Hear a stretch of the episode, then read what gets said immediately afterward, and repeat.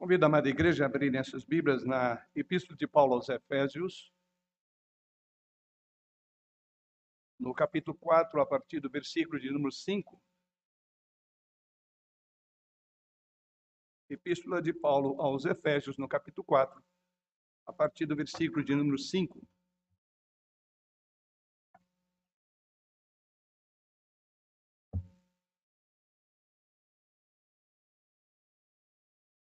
Sim, diz-nos o Senhor através da sua inerrante, da sua infalível palavra. Efésios quatro, a partir do versículo vinte e cinco. Por isso, deixando a mentira, fale cada um a verdade com o seu próximo, porque somos membros uns dos outros. Irai-vos e não pequeis. Não se ponha o sol sobre a vossa ira, nem deis lugar ao diabo. Aquele que furtava, não furte mais. Antes, trabalhe, fazendo com as próprias mãos o que é bom, para que tenha com que acudir ao necessitado. Não saia da vossa boca nenhuma palavra torpe, e sim unicamente a que for boa para a edificação, conforme a necessidade, e assim transmita graça aos que ouvem. E não entristeçais o Espírito de Deus, no qual foste selado para o dia da redenção. Longe de vós toda amargura, e cólera, e ira, e gritaria, e blasfêmias, e bem assim toda malícia. Antes, sede uns para com os outros benignos, compassivos, perdoando-vos uns aos outros, como também Deus em Cristo vos perdoou. As últimas palavras de Paulo no capítulo quatro. Irmãos, eu creio que é algo extraordinário e maravilhoso ver a cena, e olha comigo essa cena aí, um casal que se chega ali extremamente apaixonado no altar, ali fazem declarações frente a frente, um para o outro e ao mesmo tempo diante da igreja, e ali prometem, fazem juras de amor, promessas e compromissos, né? Por outro lado, você vê ali, do outro lado da cena, os pais, meio que encantados, amigos observando, sorriso é o que não falta, e todo mundo concorda, enfim, que é um casal quase que perfeito. Ou como é muito comum dizer, veja como eles parece que nasceram um para o outro. Mas em algum momento essa cena muda. Os problemas aparecem, o casal começa a descobrir e não são tão compatíveis quanto pensavam. Romance desaparece, os conflitos se tornam mais intensos, mais frequentes. Em alguns casos, chegam à conclusão de que não estão mais apaixonados. E assim, muitos seguem caminhos diferentes, esperando encontrar alguém na próxima vez que seja mais compatível. Mas o problema raramente é a chamada falta de compatibilidade. É a culpa de tudo é a falta de compatibilidade. Raramente é isso, até mesmo porque não existem duas pessoas compatíveis. Os problemas é não saber resolver o conflito ou os conflitos do jeito de Deus, ou não estar disposto a seguir os caminhos de Deus. Quaisquer duas pessoas que vivam juntas, por breve tempo que seja, numa relação de unidade matrimonial, de casamento, certamente terão conflitos, até mesmo cristãos espirituais. Um bom casamento, queridos irmãos, não é aquele em que duas pessoas compatíveis e que nunca tem conflitos. Um bom casamento é aquele em que duas pessoas obstinadas aprendem a se submeterem a Cristo e a resolver suas diferenças no amor de Cristo, no amor cristão. Você terá um casamento satisfatório na medida em que você aprender a resolver os seus conflitos na maneira de Deus e não a sua moda e não a sua maneira. Você não precisa encontrar um parceiro mais compatível, tanto quanto precisa aprender a ser um parceiro compatível. se tornar um parceiro compatível. Na passagem que lemos nessa noite, Paulo nos dará aqui alguns princípios de como resolver conflitos, que é o tema desta noite. Resolvendo conflitos.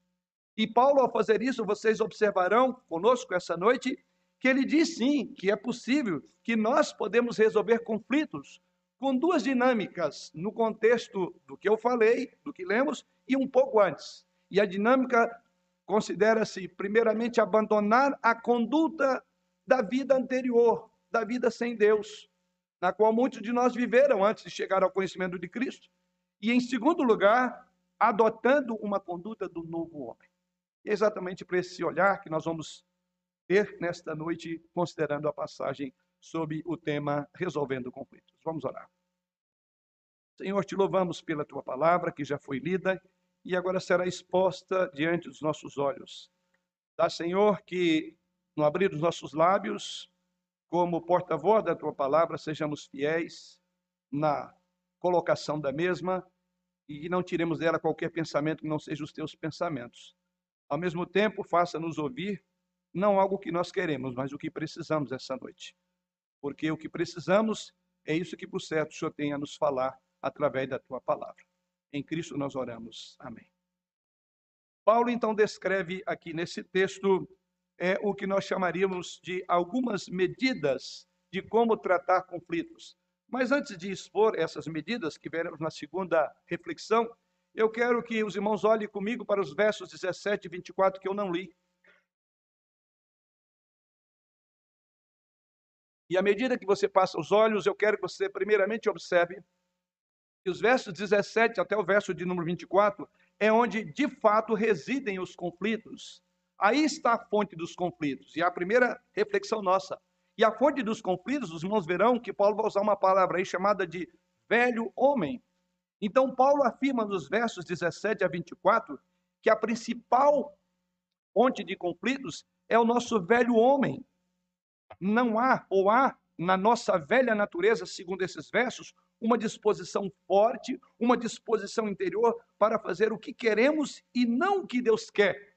Como vimos isso a semana passada, quando pregamos sobre Tiago, capítulo quatro. E ali Tiago fala que as fontes de todas as brigas, de todos os conflitos que, que estão entre nós, eles residem na nossa velha natureza. E, e Tiago diz ali que são prazeres que travam guerras entre nós mesmos. E aqueles que vieram a semana passada aqui devem refletir sobre isso, devem lembrar.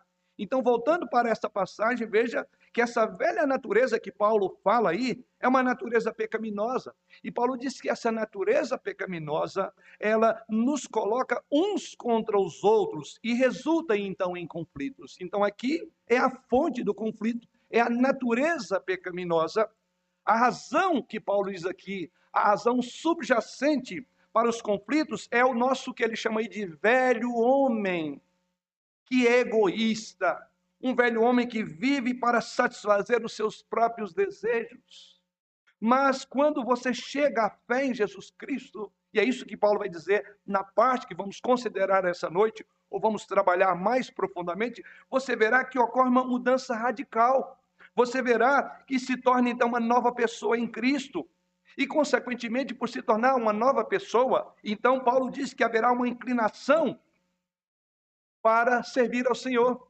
E no contexto dessa passagem, a sua inclinação para o pecado, diz Paulo, ela não será erradicada. Mas Deus faz de você uma nova pessoa. E ele diz aí, verso vinte e quatro, criada em justiça e em santidade e da verdade. O poder do velho homem foi quebrado quando você foi salvo. E você observa isso no versículo vinte e dois. Você se despiu como de uma roupa suja, versículo de número vinte e dois. Você se revestiu do novo homem, uma roupa limpa, versículo vinte e quatro. E você então, verso vinte e três, está envolvido, diz Paulo aí, observe. Ele diz que você está envolvido num processo contínuo de renovar a sua mente. Então você deve crer que Deus... naquilo que Deus diz conforme esse relato, que você é uma nova pessoa em Cristo, e você então deve agir de acordo com esta verdade do seu comportamento, por ser agora uma nova criatura. Você já pensou exatamente nisso? Pois bem, é exatamente isso que Paulo coloca antes do texto que já lemos aos irmãos. Então, o que Paulo coloca aqui é exatamente que a fonte dos conflitos é esta velha natureza. Estará sempre procurando a autossatisfação, a autorrealização. Então, à medida que isso acontece, que há uma transformação, que você deixa essa roupa velha, você então aprenderá a se dar bem com as pessoas. Seja o seu cônjuge ou outra pessoa dos seus relacionamentos, porque você está morrendo diariamente, no que diz Paulo aí, para o velho homem, para o seu eu. Assim, você pode resolver conflitos, adotando o comportamento do novo homem. E é o que Paulo passa agora a colocar, e aqui eu passo já para a segunda reflexão. Então, a partir do versículo de número vinte e cinco, até o versículo vinte e dois, ele diz, uma vez que você, os seus conflitos estão à sua natureza anterior, a sua natureza do velho homem, que embora não foi erradicada, mas ela agora é pastoreada pela palavra de Deus. Em segundo lugar, ele então vai mostrar onde está a solução dos conflitos. E assim, encontramos-nos diante do nosso texto desta noite. Paulo descreve aqui, e você vai perceber isso aí nas subdivisões, Paulo descreve aqui cinco mudanças comportamentais do novo homem.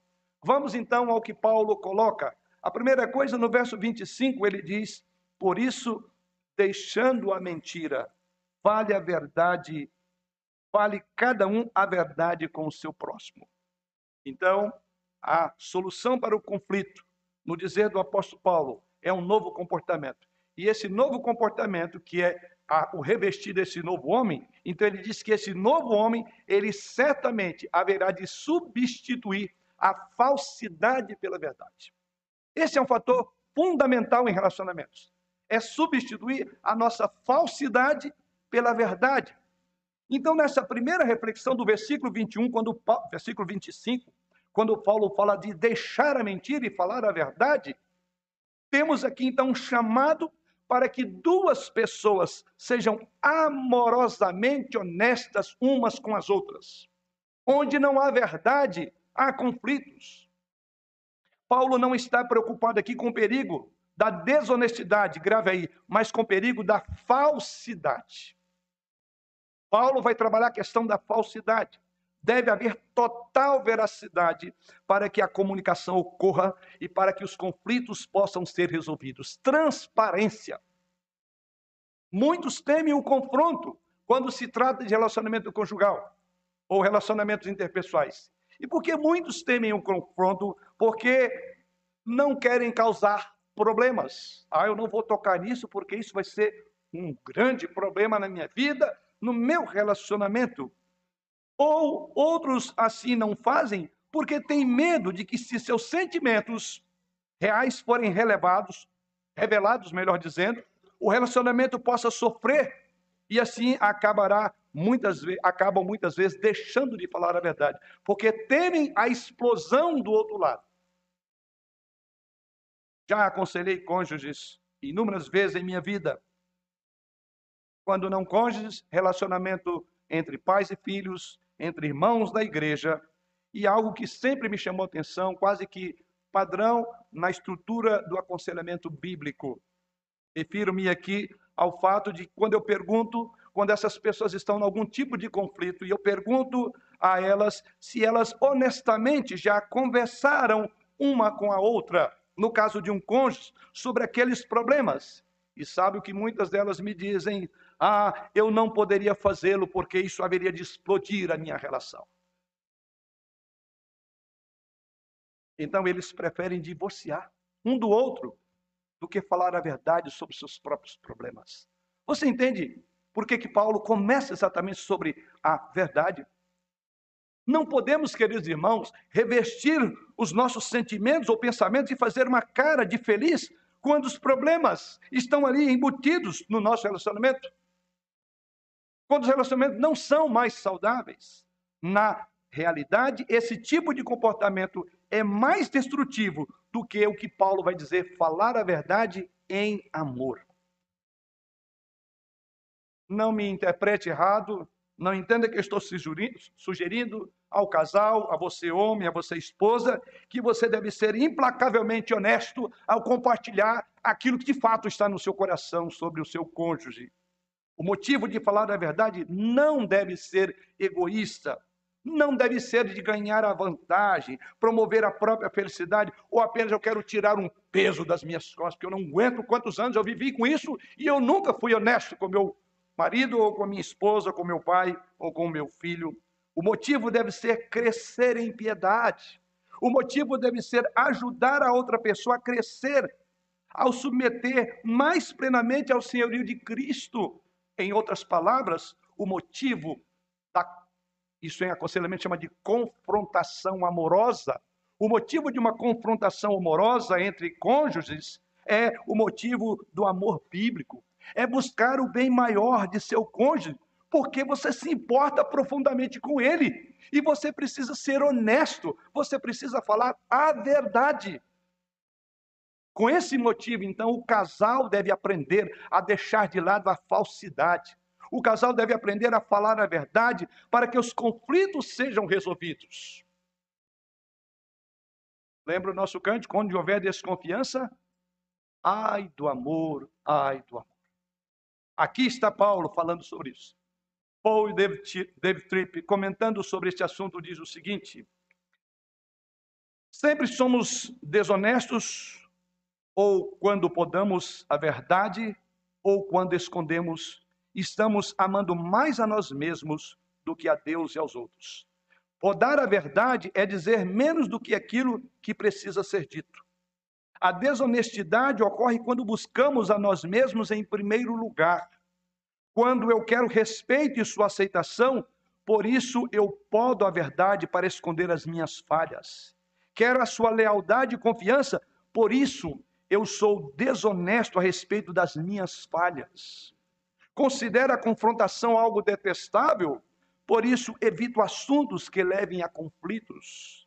Há coisas que eu quero de você, por isso eu escondo detalhes buscando a minha vantagem. Eu não quero passar pela vergonha de conversar, com, de, de falar dos meus erros com você. Por isso eu remodelo os eventos passados em uma luz que me seja favorável. E ele conclui dizendo: eu não quero que você descubra que falhei com você. Por isso eu confecciono uma desculpa aceitável.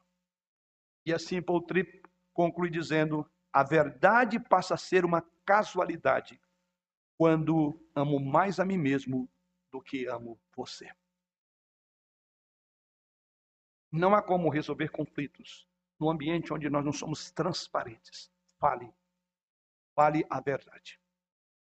Mas Paulo, falando do novo homem que é revestido, uma outra característica, além do novo homem substituir a falsidade pela verdade, em segundo lugar, observe que os versos vinte e seis e vinte e sete, Paulo prossegue dizendo: irai-vos e não pequeis, não se ponha o sol sobre a vossa ira, nem deis lugar ao diabo. O novo homem também substitui a indiferença pela raiva adequada. Ele substitui aquela falsidade que está tudo bem, mas na verdade não está, porque tem mentiras ali por baixo. Mas ele diz que ele agora ele vai lidar com isso. Ele vai substituir essa indiferença pela raiva adequada. Aliás, essa é uma expressão que nesse texto gera um bocado de desconforto em muitas pessoas. Se você olhar, você olhar num primeiro momento, você fala: peraí, mas para resolver o problema eu tenho que mirar? O texto está dizendo isso. Aliás, existem duas expressões aí que eu quero que vocês observem.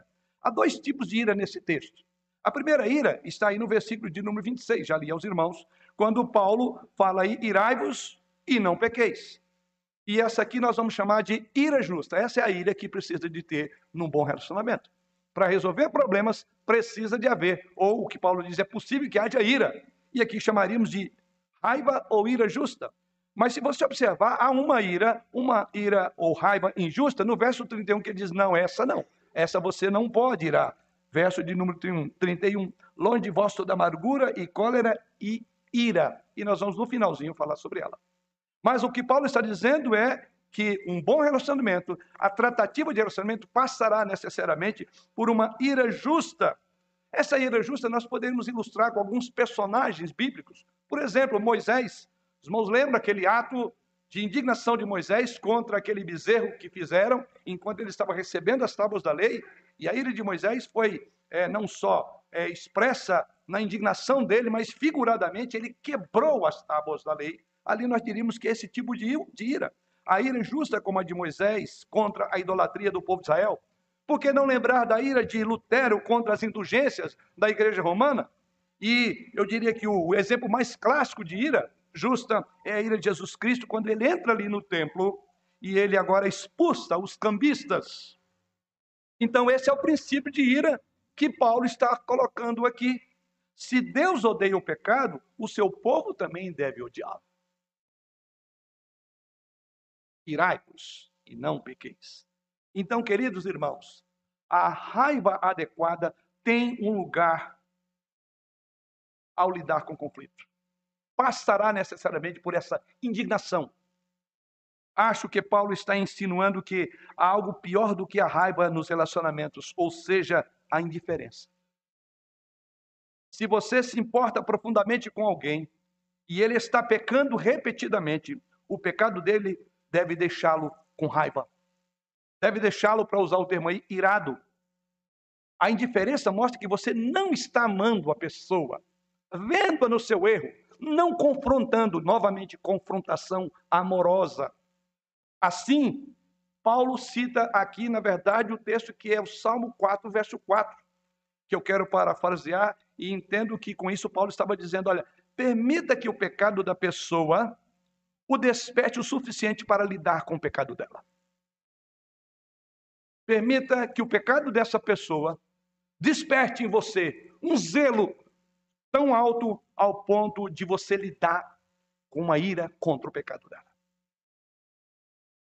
Agora, Paulo, ele não para por aí. No versículo de número vinte e seis, ele diz, irai-vos e não pequeis. Não se ponha o sol sobre a vossa ira, nem deis lugar ao diabo. Quando Paulo está falando sobre isso, Paulo certamente sabe que há uma linha muito tênue entre uma ira não pecaminosa, uma santa ira, de zelo pelo outro, porque você não quer que o outro se em, viva em, chafurdando em mais erros no seu casamento, então você precisa de repreendê-lo em ira santa, mas Paulo percebe que, olha, tome cuidado ao fazê-lo. E essa expressão na sequência, o que Paulo está dizendo, olha, mais acrescenta ele rapidamente, tenha cuidado. Quando você ficar com raiva do pecado de alguém, é fácil você cruzar a linha da raiva pecaminosa para a raiva egoísta.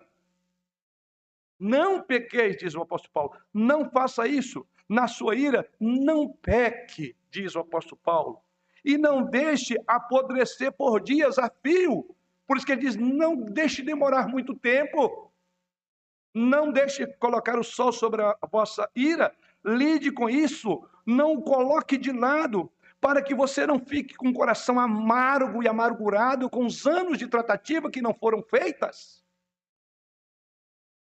Não deixe o sol, Paulo diz, se pôr sobre a sua ira, porque você com isso estará dando oportunidade para o diabo. Você estará dando oportunidade para o, o diabo desencaminhar aquilo, aquilo que no primeiro momento seria uma santa ira, e ela será desencaminhada porque ela passará a ser motivos egoístas do seu coração. Você não está mais interessado em ajudar e corrigir o pecado alheio, mas você está preocupado porque você é um egoísta.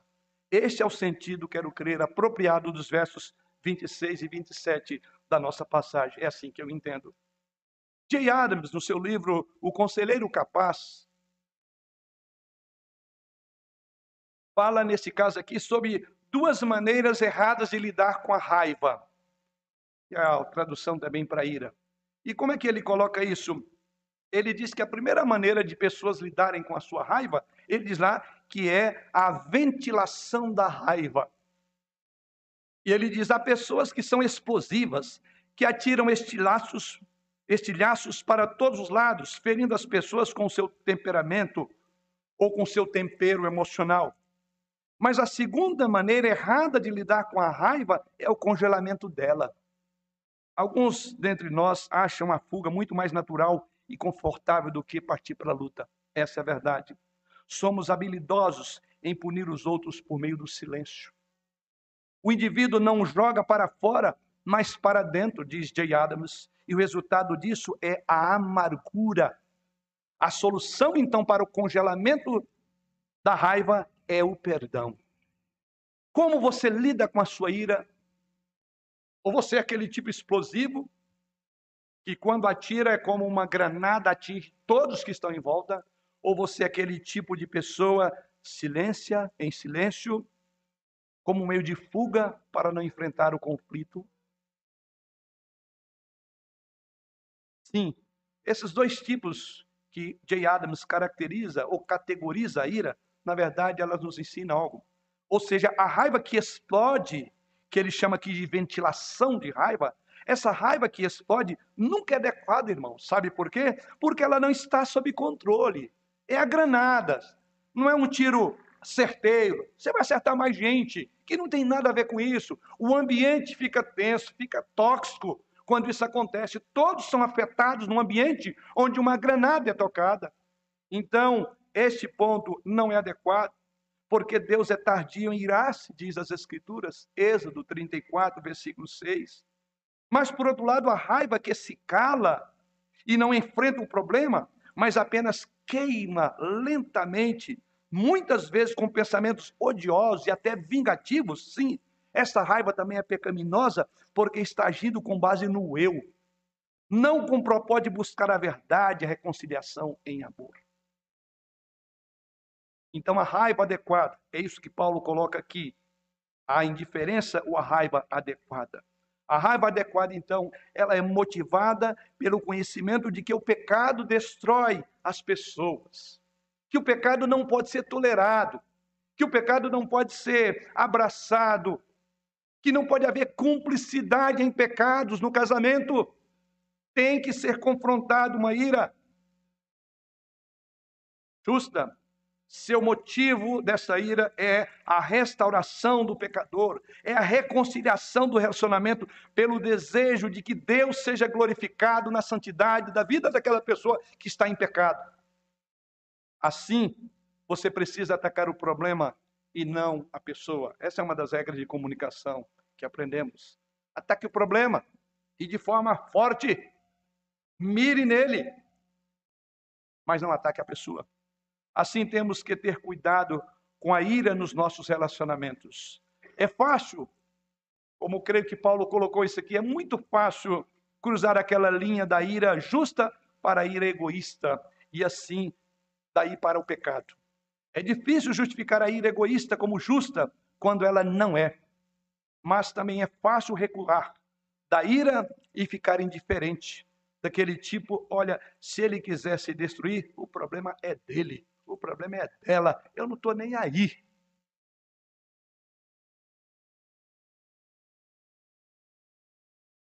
Eu não me importo com isso. Dane-se e outros termos. Isso também é pecado. Porque é motivado pelo seu egoísmo.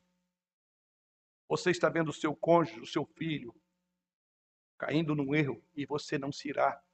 Então você não vai resolver conflitos. A ira faz parte do tratativa para bons relacionamentos. O amor abnegado torna-se irado. Irado o suficiente para enfrentar problemas difíceis. O amor ab- abnegado, ele se torna irado o suficiente para tomar a iniciativa de reconciliação, mas é cuidadoso para não pecar. Assim, Paulo, no verso vinte e oito, prossegue dizendo, mas algo também desse novo homem, não apenas o fato de que ele agora fala a verdade, que o novo homem substitui a indiferença pela raiva adequada ou pela ira adequada, mas o novo homem, diz o apóstolo Paulo no verso de número vinte e oito, o novo homem também substitui o egoísmo por um ato de doação. Veja o que ele diz. Aquele que furtava, não furte mais, antes trabalhe, fazendo com as próprias mãos o que é bom, para que tenha com que acudir ao necessitado. O novo homem substitui o egoísmo por doação. Aqui Paulo, é bom entender, Paulo não está falando necessariamente ou principalmente sobre casamentos. Isso é muito claro. Ele está falando sobre a necessidade de os cristãos serem pessoas honestas, no contexto da carta, serem pessoas trabalhadoras, não serem peso para outros, orientadas a dar e não a receber. E é esse o contexto. Mas eu não tenho dúvida, dentro do que eu quero refletir aqui e trazer dessa, desse, desse aspecto, que há uma implicação. Mas há um princípio aqui que se aplica também para o nosso tema. Há um princípio para a resolução de conflitos em qualquer relacionamento. Porque o velho homem, como Paulo coloca, que é o contexto maior, o velho homem, no, no, na, na visão de Paulo, ele é motivado é, pelo egoísmo para conseguir o que pode para si mesmo e de preferência sem nenhum esforço. Esse é o velho homem. Ele diz, vocês que viviam assim, é a questão de menor esforço e ganhar o máximo, levar vantagem. E é nesse contexto que Paulo está dizendo. Então, este velho homem, diz Paulo, ele cuida das suas próprias necessidades. Ele não se preocupa com as necessidades do outro, ele não quer trabalhar, exceto para explorar as pessoas para o seu próprio benefício. Mas você nunca poderá, trazendo para o nosso tema, você nunca poderá resolver conflitos se ambas as partes estão tentando explorar ou enriquecer às custas da outra. O novo homem, no dizer de Paulo, no entanto, não é preguiçoso ou egocêntrico. Ele trabalha duro para dar a outra pessoa. Ele cuida das necessidades do seu cônjuge. Ele tenta atender às necessidades do seu cônjuge, mesmo que isso signifique muito trabalho para si mesmo. Em vez de reclamar do tipo, meu cônjuge não está atendendo às minhas necessidades, as minhas expectativas, aí ele pergunta, eu estou atendendo às necessidades do meu cônjuge? Grave, queridos irmãos, queridos casais, essa noite. A principal razão pela qual muitos casais não conseguem resolver suas diferenças é que eles são ladrões no casamento. A principal razão porque os casais não conseguem resolver seus casamentos é porque eles, ou seus conflitos, é porque eles são ladrões no casamento. Eles roubam seus parceiros de amor e do respeito. Eles não lhes dão o tempo, ou pior de tudo, nem dão a si mesmo. Substituir o egoísmo por dar é a chave para resolver conflitos. Não roube do seu cônjuge aquilo que é devido a ele, que você jurou que faria. Você entende, então, que isso se aplica aqui para relacionamentos? Substituir o egoísmo por dar é a chave, então, para resolver conflitos. Com ambos os parceiros cuidando das necessidades uma do outro, eles podem chegar a solução mutuamente aceitáveis. Sabe aquele casal que nós ilustramos lá no início, todo feliz e tudo? Como falei na última, última mensagem de um último casamento que fiz, você, não vai, você vai saber o quanto que a pessoa é egoísta até o dia que você casar com ela. Você vai saber quem é a pessoa. Então, isto é ladrões do casamento. Você rouba o seu cônjuge quando você faz isso. Mas Paulo prossegue no verso vinte e nove. Lemos. Não saia da vossa boca nenhuma palavra torpe, e sim unicamente a que for boa para edificação, conforme a necessidade, e assim transmita graça aos que ouvem. Em quarto lugar, o novo homem, ele substitui o discurso destrutivo por um discurso construtivo, uma fala construtiva. O discurso destrutivo é aquele que derruba outra pessoa. E discursos destrutivos, falas destrutivas, elas é, não resolverão conflitos, elas vão acirrar mais os ânimos. Salomão, em sua sabedoria dada por Deus, em Provérbios doze, verso dezoito, faz a seguinte afirmação. Alguém há cuja tagarelice é como pontas de espada, mas a língua dos sábios é medicina. Em outras palavras, sua língua pode ser uma espada para ferir e matar, ou pode ser um bisturi para lidar com cuidado com os problemas e trazer cura para o outro. Como você tem usado? É uma espada ou um bisturi? A palavra grega traduzida aqui por Paulo, né, que ele dizia, não saia da vossa boca nenhuma palavra torpe, é uma palavra sapros, tá? Você anotou, não anote errado, não é sapo. Ainda que alguns acham que é um bicho meio asqueiroso, né? É estranho. É pior do que sapo, tá? É sapros. Essa palavra significa algo que está podre. Literalmente poderia ser traduzido por não sai da vossa boca podridão, ou algo podre. Poderia ser traduzido também por algo decadente, estragado ou sem valor. Significa algo que não é comestível, algo que é desprovido de valor nutricional, até mesmo pode ser venenoso. Essa é a ideia da palavra. Na melhor das hipóteses, por usar essa palavra significa, na melhor das hipóteses, é doentio e destrutivo. É curioso que Jesus Cristo usa esta palavra para ligar a árvore ruim a um fruto ruim. E assim você pode ver comigo lá em Lucas, capítulo seis, versos quarenta e cinco, verso quarenta e três e quarenta e cinco, você verá que Jesus faz uma conexão com a analogia, a analogia da natureza, e faz uma conexão com o assunto nosso, com fala. E veja o que ele diz lá, Lucas seis, quarenta e três e quarenta e cinco. quarenta e três, não há árvore boa que dê mau fruto, nem tampouco árvore má que dê bom, bom fruto. E um pouco à frente, ele agora faz a conexão. Verso quarenta e cinco, o homem bom, do bom tesouro do coração, tira o bem, e o mal, do mau tesouro, tira o mal, porque a boca fala do que está cheio o coração.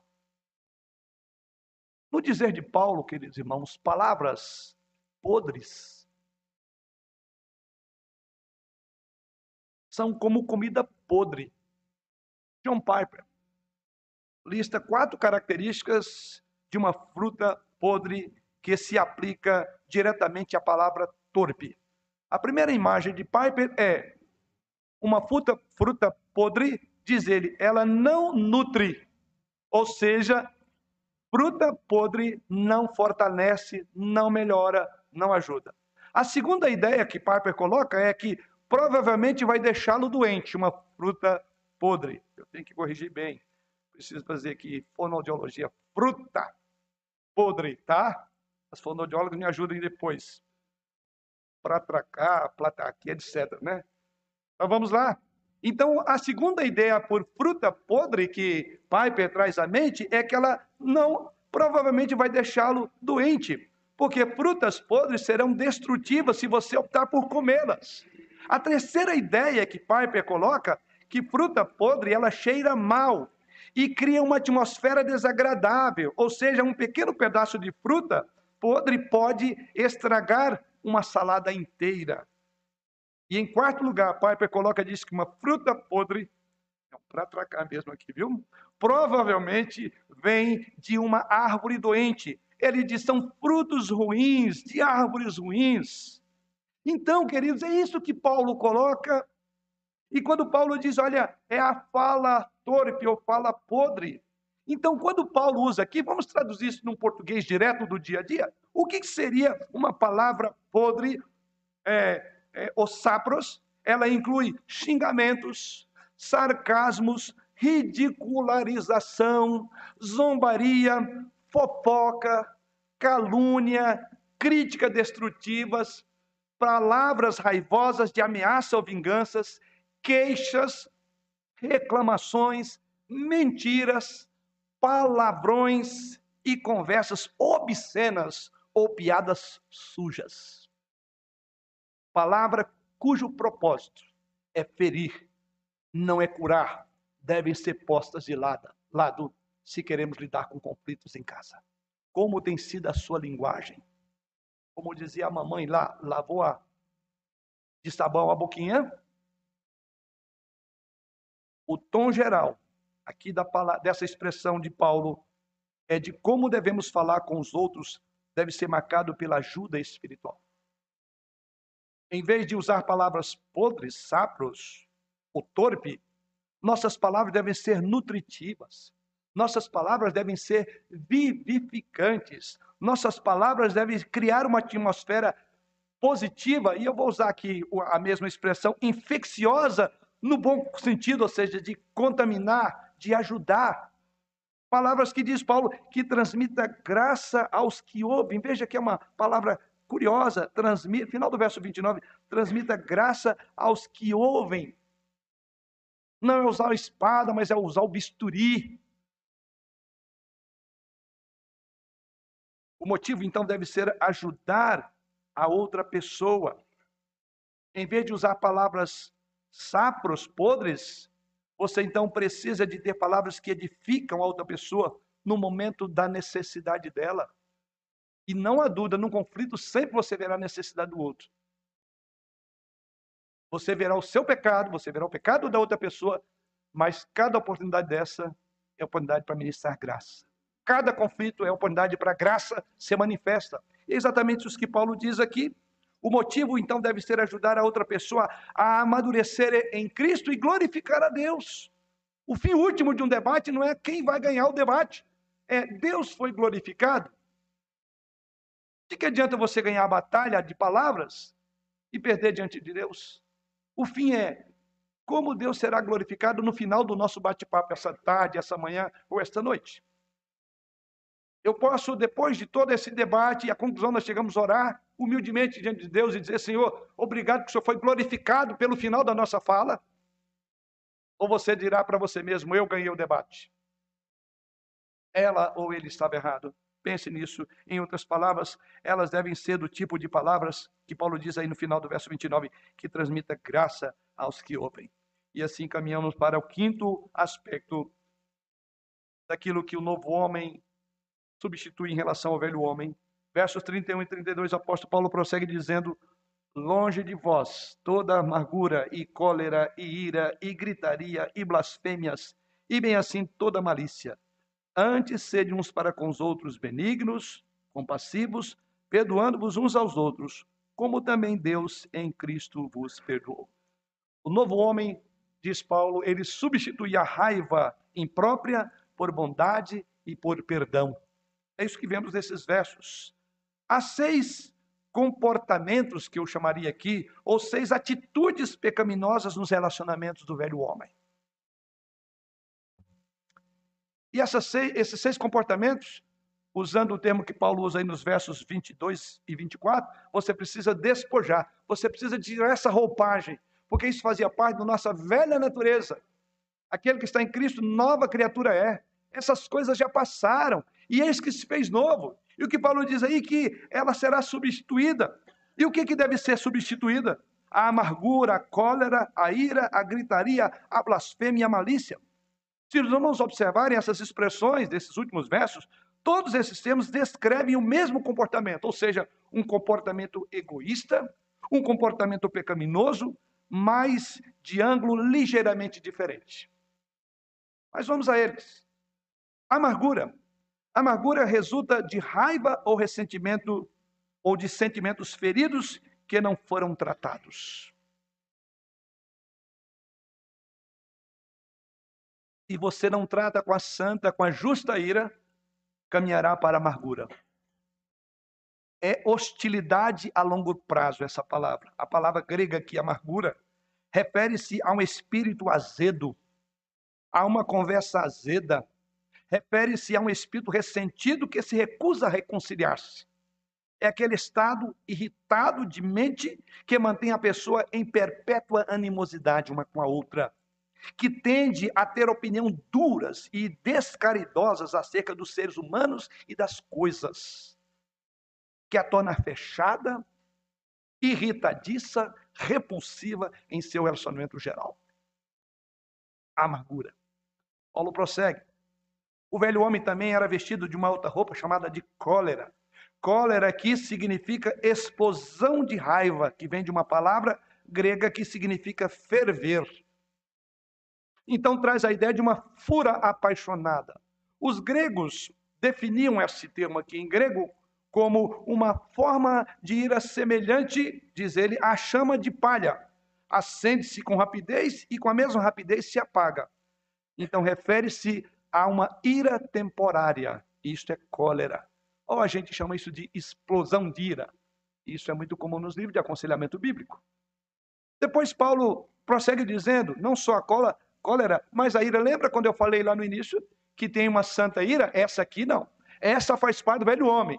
Irai-vos e não pequeis, é um tipo de ira. Agora ele diz, longe esse tipo de ira. Que ira é essa? O termo aqui refere-se, no original, a uma disposição ou uma atitude estabelecida, muitas vezes com um propósito de vingança. Tem que ver com uma hostilidade mais firme, sombria. ou seja, uma ira mais sutil e profunda. Se você não tiver aquela irai-vos e não pequeis, você vai chegar a esse ponto. Veja a estrutura do texto. Tire uma roupa do velho homem. Essa é uma roupa do velho homem que nós podemos levar para os nossos relacionamentos. Paulo prossegue dizendo, a outra palavrinha é gritaria. O termo aqui significa, na ideia original, é lutar com palavras altas, gritar, berrar ou chorar. Descreve as pessoas que erguem a voz numa altercação uma com a outra e começam a gritar e até berrar umas contra as outras. Às vezes, pessoas raivosas tentam intimidar quando gritam. Como dizia Matuto Matondo, ou ele citando o pai dele, não eleve a, suas voz, a sua voz, melhore os seus argumentos. Às vezes, pessoas raivosas tentam fazer isso. Outras vezes, tentam manipular com explosões emocionais. Em ambos os casos, é um comportamento egoísta e destinado a conseguir o que quer. E se eu não quero, eu choro. Se eu não quero, eu erro. Não é assim que as crianças fazem? É feio ver uma criança fazer isso, né? Da birrinha. Mas é ridículo e horrível um adulto fazer isso.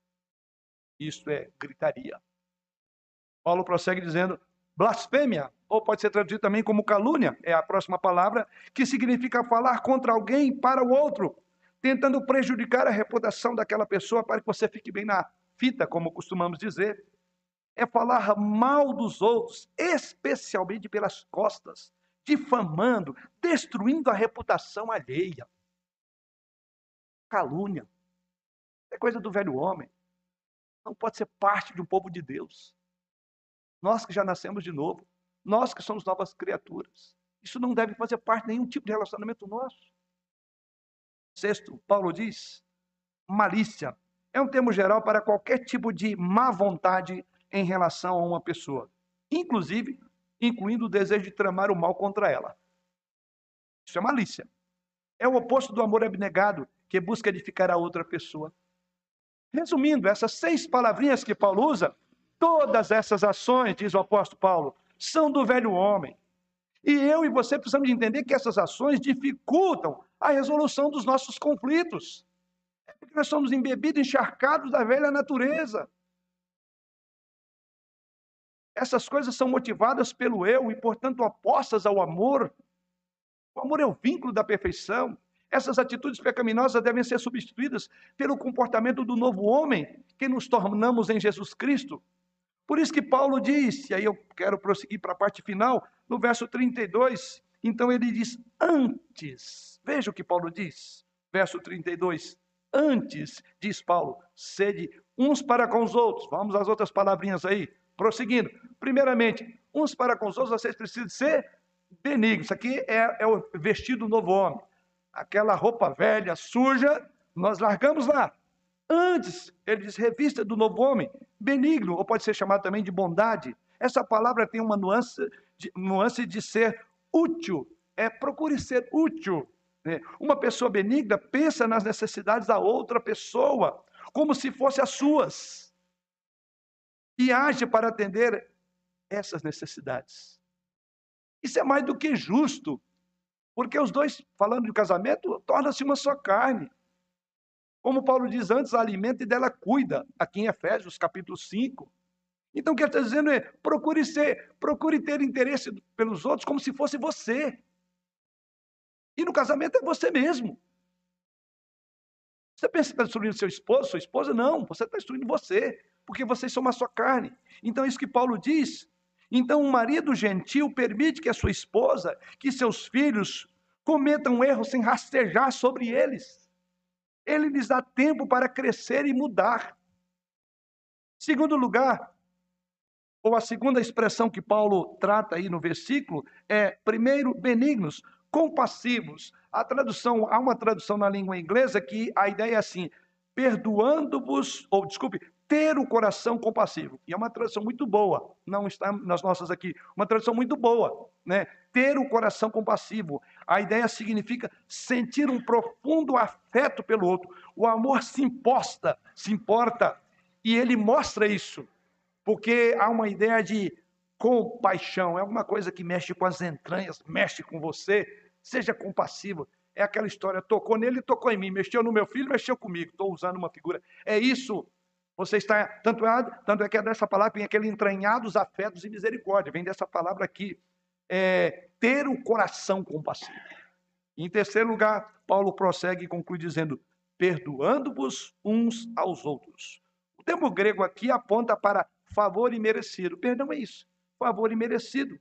Como Deus em Cristo nos perdoou, e esse é o padrão, é o que Paulo coloca exatamente aqui. Deus não te perdoou porque você merecia.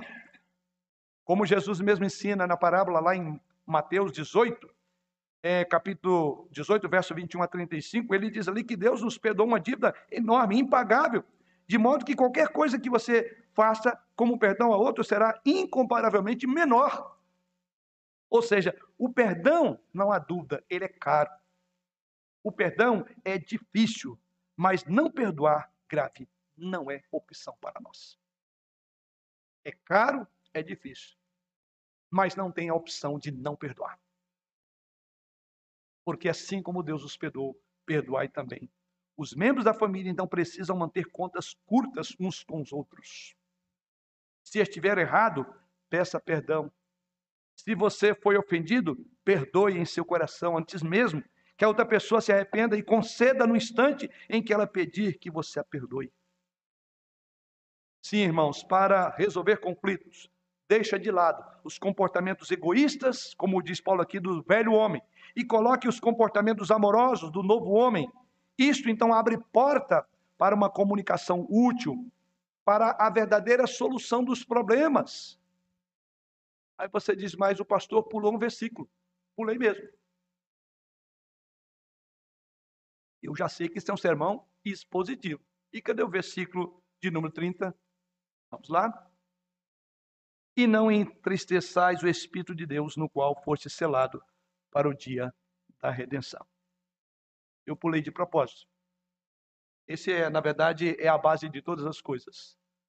O novo homem se reveste a partir da obra do Espírito Santo em nós. E por que que ele está aqui?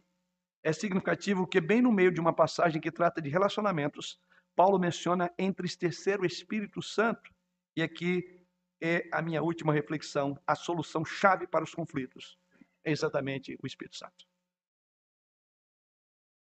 Paulo menciona entristecer o Espírito Santo e isso implica várias coisas. Primeiro, o nosso motivo para ter relacionamentos harmoniosos não é para que possamos viver felizes.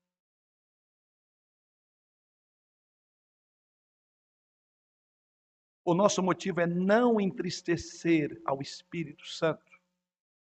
Ou para sermos positivos, falar de forma positiva, é para agradar e glorificar a Deus.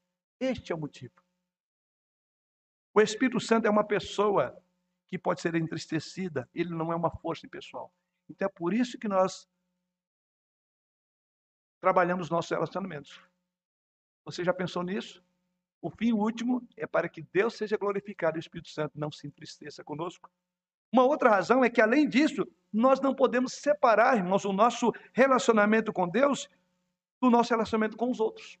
Não existe isso. Sabe por quê? O apóstolo João, na primeira epístola, no capítulo quatro, versículo vinte, ele diz que se nós dissermos que amamos a Deus, mas não amamos o nosso irmão, ele diz, nós estamos enganados, para não dizer, somos mentirosos. Ele diz, não tem como. Vida com Deus reflete na vida com os outros. Não existe um comportamento distinto, diferenciado. Se um homem afirma ser cristão, é o que João diz, mas está vivendo para si mesmo, destruindo relacionamentos com a sua família e na igreja, é melhor examinar seu relacionamento com Deus. Na melhor das hipóteses, ele estará entristecendo o Espírito Santo. E na pior das hipóteses, ele pode não ser crente e nem salvo.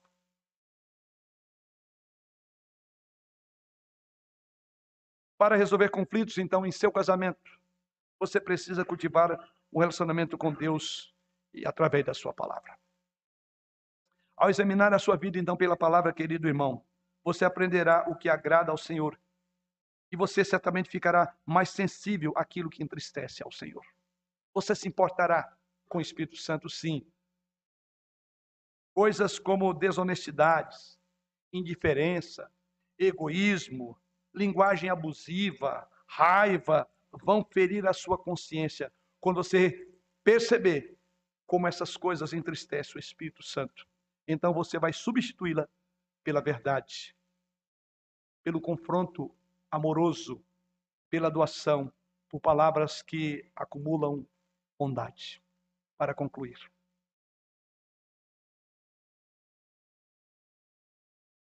se houver conflitos frequentes em sua casa, eu peço que você então se examine à luz desta passagem e da mensagem dessa noite. Você está deixando de lado o comportamento egoísta do velho homem? Pergunte-se a si mesmo. E assumindo o comportamento amoroso do novo homem, pelo desejo de agradar ao Senhor, que se deu a si mesmo para que você possa ser perdoado. Faça essa indagação. Eu estou fazendo isso? Eu estou indo na direção do novo homem? Ou ainda estou com o pé lá na lama do pecado? A má notícia para essa primeira pergunta, né? Eu estou com comportamento egoísta ainda do velho homem? A má notícia é, a resposta é sim. Paulo diz que havia uma batalha do antigo e o novo dentro dele, e ele chega ao ponto de dizer: desventurado homem que sou. Sim. Você, seu cônjuge e filhos são incompatíveis. Mas a boa notícia é, em Cristo Jesus pode haver verdadeira harmonia. Em Cristo Jesus pode haver resolução de conflitos, se aprendermos a despojar-nos do velho homem e revestir-nos da nova vida. E ele graciosamente providenciou a nós. Os recursos da graça são estendidos a nós na cruz de Jesus Cristo. Amém.